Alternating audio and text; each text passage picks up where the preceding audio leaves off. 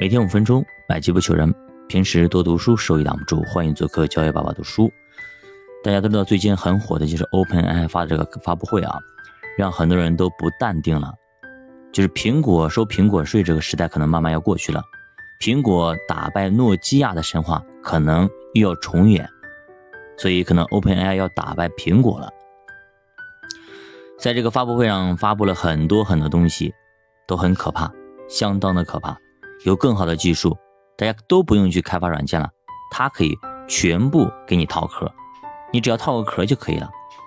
所以人工智能新时代又来了，可不简简单单只是聊天。所以如果您有兴趣，赶紧去看一下。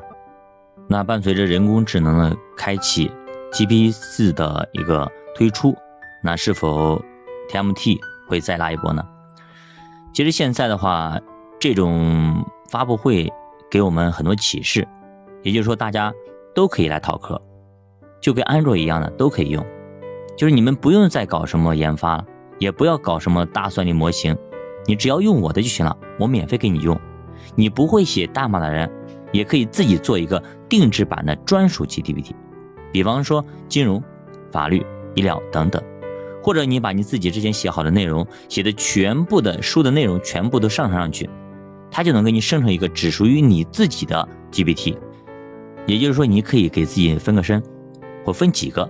比方说，你写了很多关于文学的东西，好，你把它输入进去，那这个机器人，那就你的你的分身，它可以给别人去分享你输入的所有的内容，它就是你的分身。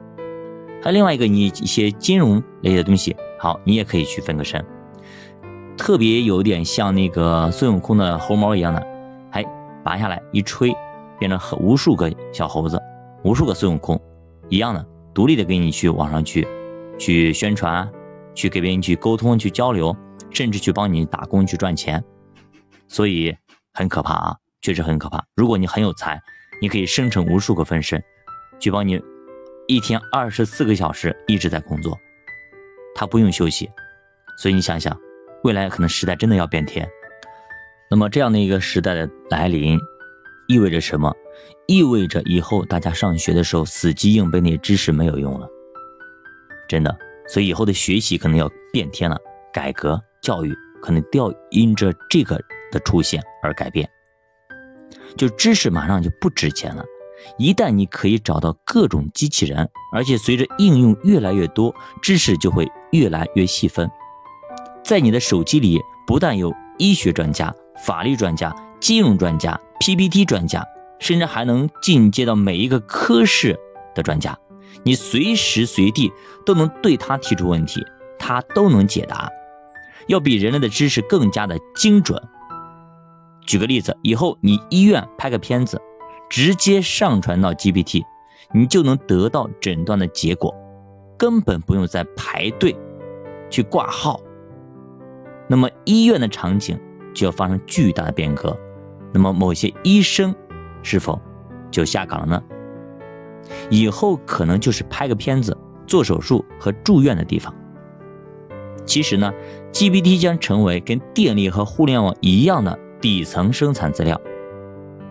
之前我们还在区分用电的工作和不用电的工作，以及用网的工作和不用网的工作。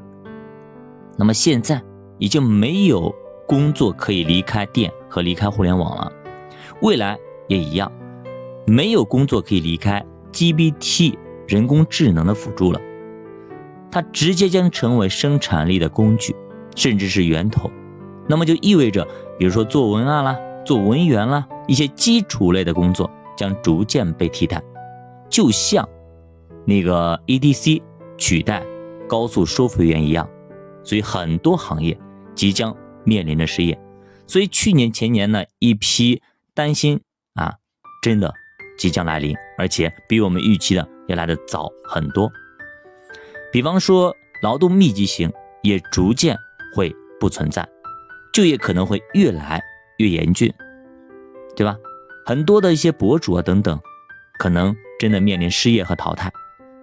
当有了 GPT 的分身之后，大家也就不再需要人工。提供一些认知的一些服务，而认知服务恰恰是最大的就业来源。比方说新闻编辑部、剧组，甚至是互联网产品技术部、金融公司的研究分析部，这些东西更多可以自动生成，对吧？比方说一个研究部门、一个行业，可能就需要十到二十个人，现在只需要一个人调取数据就可以了，一个人整理报告就可以了，甚至数据作图都已经用机器可以完成。还有就是原来的那种动辄几百人的电话中心。也就全部可以实现智能化。你像什么八幺八九零啊、移动啊、联通啊这些客服啊，可能很多即将面临着失业。再者就是工厂里的一些工人，可能真的生存空间越来越小了。现在其实像马斯克在上海的工厂里边，你去看特斯拉的工厂里边，很少有工人了，很少。像比亚迪也是，所以后以后的话会越来越少，越来越少。所以。我们不改变，那么等待这个世界的潮流推着我们改变的时候，可能我们真的要被拍在沙滩上。教的书，并且慢慢变富。咱们下节再见。